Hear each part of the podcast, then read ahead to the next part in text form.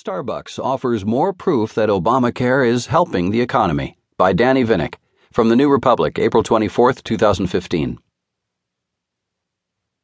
In the Atlantic's May issue, Amanda Ripley, a senior fellow at the Emerson Collective, reports on Starbucks' partnership with Arizona State University that allows Starbucks employees to receive a significant discount on tuition for online classes.